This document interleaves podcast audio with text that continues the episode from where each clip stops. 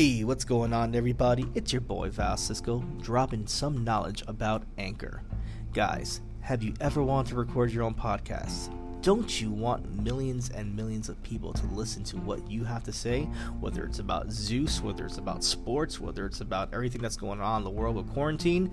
Guys, what are you waiting for? Download Anchor. Anchor basically is a one stop shop for all your podcast needs. It has creation tools that allow you to record and edit your podcast right from your phone or your computer. Number two, it's free. Guys, it's free. There's not a lot of freebies out there, so grab this. And of course, Anchor will distribute your podcast so you can be heard from different places like Spotify, iHeartRadio, Apple Podcasts, and many, many, many more. You can make money off your podcast too with minimum listenership. So, right there, guys, like, listen, this is a no brainer. Download Anchor. It's pretty fantastic. I love it. Hell, thank you, Anchor, for giving me the platform to speak about all the random things that I do. Uh, it's everything you need to make a podcast in one place. So please, once again, download Anchor. You can download it off the Apple Play Store, the, the Google Store. I don't know if you guys have Blackberries out there still. Uh, whatever is out there, download it. It's freaking phenomenal. You guys won't regret it. Take care. Ciao.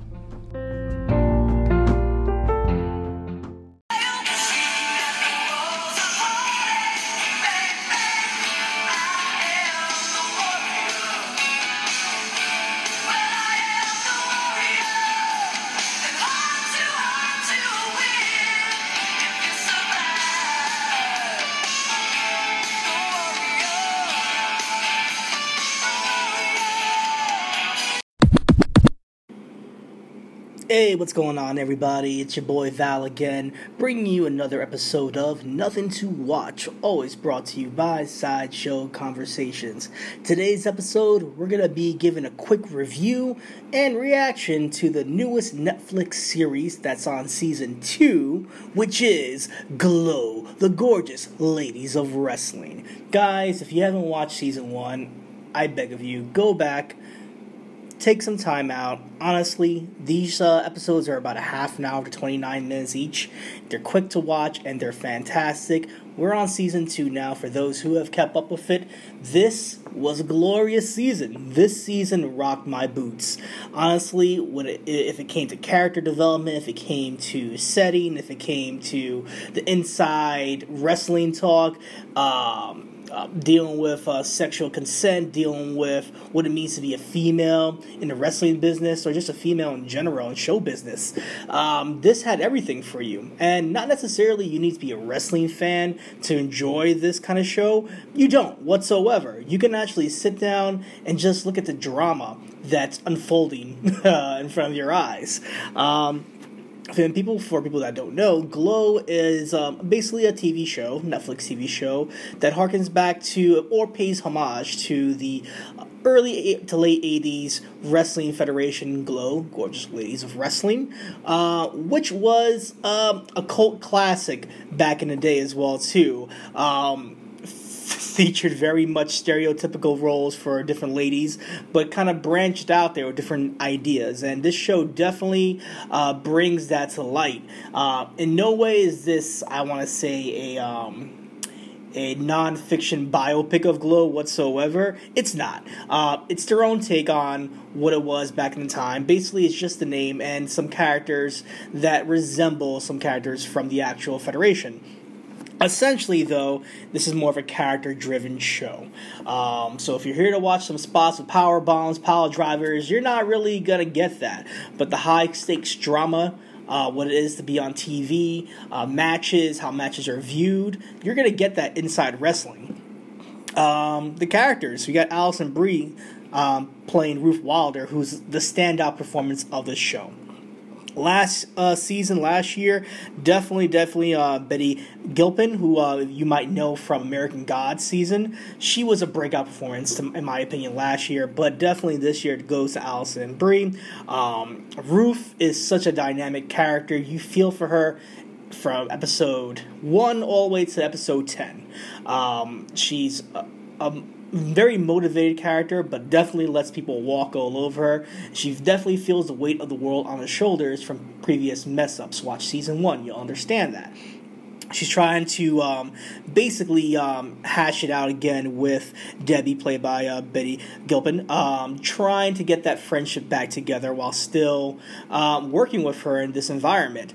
Um, you have Marc Maron back as Sam uh, Sylvia, who is great. Um, Marc Maron, one of my favorite comedians, actors of all time, so he was just spot on. If even he was a little bit more harder than he was last season, uh, you definitely felt the villain aspect of his character for the first couple of episodes, but you kind of get a breakdown of his character and see why he he is the way he is, why he's a bitter old man essentially. Um, you get um, Sydelle Noel playing Cherry Bang. Still, um, a lot of the reoccurring characters are back again, and they're all fully fledged now. We got used to them in season one, but now, you know, they have a little bit more life, uh, especially when uh, this season opens up with a TV deal. And definitely, they um, they're trying their best to you know fill TV spots. Uh, what it is to break down a match and limit certain matches. Um, put more entertainment in a match rather than wrestling, and then sometimes in some cases do more moves, do more high spots, as they call it, um, to entertain fans on the TV rather than fans in the audience. So, definitely a lot of production work in this. Um, you definitely see breakout characters with, honestly, uh, Kia Stevens, um, who was a former Awesome Kong in professional wrestling. Um, Kia Stevens, she's awesome. Um, she plays Welfare Queen. You gotta watch it. You'll love it. Uh, that character. But I love what she's doing right now. I don't know what happened, what turned around. She was definitely not a promo person when it came to professional wrestling. She was never a person to get on the mic and actually cut a promo. But here, I mean, season one, um, definitely she did take a back seat and was more of a wrestler. And from what I heard as well, too, she was more of a trainer as well to a lot of these ladies. But this season, man, she she really put everything together her story, her character of her son, and what she does um, for a living just to uh, scramble, scramble up any kind of cash to send to her son who's actually in uh, Stanford. So, you know, everybody's surprised to see this person who, um, who plays this, um, I guess, this stereotypical black woman on TV um, have such a successful family and what it means to her to like separate those two characters. You even see some uh, drama of her son visiting the set one day and seeing what she is on TV and kind of disturbed at that, you know, being someone who who um, came from the bottom and went to St- Stanford as you know um, as an academic you know I want to say academic as an academic brainchild, if you will. And um, this this kid, you know, he um, he looks at his mother kind of down for the character that she's portraying on TV, but understands what she's doing. And it's not to degrade herself, more or less as a character. It's TV. It's something exposure, and you know, definitely in the you know late 70s going into the 80s you're still having that that dynamic of having black and white on TV. You know, we're not too far away from the 50s and 60s in this era. And he sees that, wow, you know, you're having a headline TV show with a black woman and a white woman finding each other, but finding common ground in the end. And he sees progress in that. So that was awesome in that aspect. Um, back to um, Debbie, Debbie's character as well too. You know, she she's the one, she's the star of the show, and she's still hurt from um, what Ruth did back in season one, and still is trying to, I guess, you know, she she's she's loosened up a tad bit with Ruth, but still holds a serious grudge. Um, hey, if your if your best friend sleep with, sleeps with your husband, I guess you know you're gonna hold some kind of grudge there. Um, but other than that, you see her definitely trying to, I want to say, um, do different ventures, what it means to be a woman in TV now. Um, you see Debbie's character, she was a soap opera princess at one point, and now she's a, a star losing her footing. Gets gets on Glow, um, portrays her character as a wholesome American woman, and tries to hold that character as much as he can, even though on the inside she's breaking down. She's going through a divorce. She says she doesn't see her newborn every day she has to be in a show, a production with her best friend and slept with her husband, and her world's just breaking down. There's um, um, thoughts of suicide at one point. There's um, thoughts of of cocaine addiction. Um, there's a, a, definitely an alcoholic there. Um, there's so much that she unpacks in her character, a self destruction, if you will, and definitely you see from the earlier episodes to later episodes how she needs to forgive herself before she forgives anybody else. Um, there's spots there um, about people getting hurt in wrestling as well too. You know, they see that the male wrestlers on TV are doing all these high spots, and definitely you get some cameos. Again, you get um, um, Carlito Colon, you know, Puerto Rican wrestler. Um, he does a spot as well too. He plays Machu Picchu's uh, brother.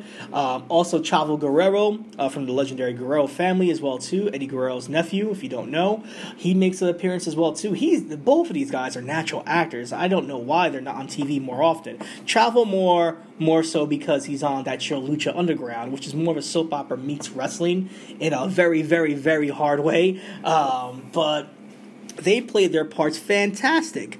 Um, you get them as like uh, machismo wrestlers, not caring about the girls, wrestling seen as a clown circus, even though they work in a circus industry, if you will. Um, you get Sam's daughter, who's in this as well too, who is just stunning as well too. I mean, their dynamic of just going back and forth. You know, she's a 17 year old girl rebelling into punk music, and you know he's an idealistic director who cares about his own work, doesn't care about what the man thinks. So of course they're bunting heads all the time, but they're finding common ground after season one, after getting to know each other for the first time ever. Now they're going through growing pains, living with each other you know, what it means to be a dad, you know, trying to set curfews, I guess, even though he doesn't have a curfew himself, he doesn't care about the hell he does, you know, don't do pot, don't smoke, don't drink, even though he does it every second. Um, Sam's character is definitely going back and forth, and even though he his head is in so many um, holes when it comes to the business, as a dad, he's really trying, trying his best to, um, I guess, be a good dad you know, right some wrongs from the past as well too. So Sam's character development is great, and of course his daughter as well too. You see her um, change from just a rebellious teenager to someone who, who wants the attention to listen to her father and wants to do good as well too. So their their dynamic is really awesome. It, it's really good to see for uh, I guess a teenage daughter and a father to have that connection. Hell, I have that connection with my daughter. Um, looking at it too, I gotta say, uh, for anybody who was wondering, this show is not PG 13 or PG. Uh, it's definitely rated R to MA. Um, there's definitely nudity in here, um, sex, drug use, you name it, it's in here as well too. It's as gritty as the 80s can be.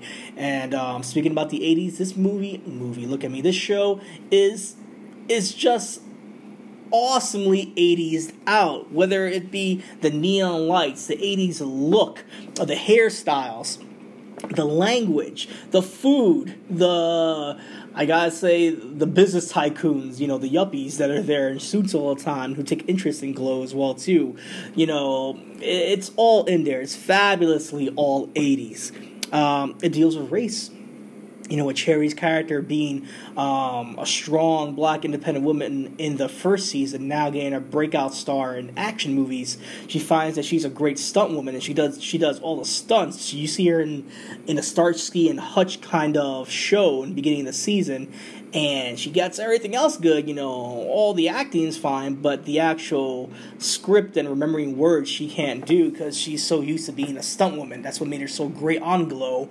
Now transitioning to a real actress, she finds herself in a hole with that, and her growth too as a character, um, being from someone who's one-sided and looked on as just a person who could just hurt herself into a full-blown actress you get that as well too so much in here that you can unpack um, Chris Lowell playing Bash Howard, fantastic. The producer of the show, his arc is a little weird.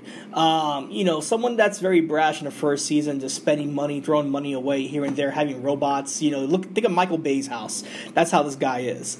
And um, you see in this season, he's a little bit more humble. At the same token, he's very bothered with certain things, and his um, it's hard to put put put a finger on what his character is about toward the later episodes. You know that he has a missing friend who you don't know if he, if it's a boyfriend or um, just maybe a lover or a best friend. They never really say it. It's more of a partner at first, but you don't know if this character is actually full fledged gay or if um, they were even seeing each other, but they have a connection at least. And there's a part, and I'm not going to spoil too much, where you know um, AIDS comes into the picture, and and maybe it was a little uncomfortable at first because it was thrown in there um, just for one episode and kind of forgotten the next episode, which kind of bothered me. Maybe it's something to look at for for the uh, next season that's coming up. But yes, there's going to be another season. It's already been announced. You leave it on the cliffhanger as well too, so it's very exciting.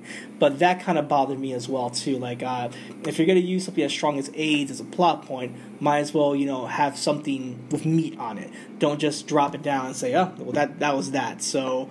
Um, you know his character like i said you need to watch it to kind of get the, a grasp of it. But he makes some questionable decisions that um, we don't know what's going to happen in season three. Um, yeah so much to unravel on this show. I hope you guys do watch it. It, it it goes from everywhere. It goes from you know women taking power being producers of a show what it means to be a producer if it's something that you actually do or is it essentially nothing a glorified uh, person who just barks around um, it deals with women trying to take to the next level in their careers and how big tycoons, yuppie schmucks, um, executives just look at you as a number or just a pair of tits and a vagina and just want to diddle you in the backseat of a car. And also shows the guys that actually want to stick around and care about a chick from the inside out. There's so much to unravel. There's jealousy, um, characters, love triangles, um, girl on girl, guy on guy, you name it, it has it. This show really is for for I want to say every adult out there who's looking for something a little bit different, who wants to go back in time, just kind of relive the '80s or take a sneak peek of what it is to be in the '80s. Perfect show. And as far as a wrestling fan goes, it's phenomenal. You get to see things in the business that I love as well too production, moves, how moves are done, how they can actually hurt you, fandom, fandom of wrestlers and whatnot. Um, always living the character, having kayfabe, and just being that character twenty four seven. Uh, this as a wrestling fan, you'll love this. You know, um, a lot of characters re- resemble Ivory. If you if you love wrestling from the nineties and the eighties, Ivory, Jacqueline, Luna Vachon, so many different um, characters that resemble these these larger than life women back then.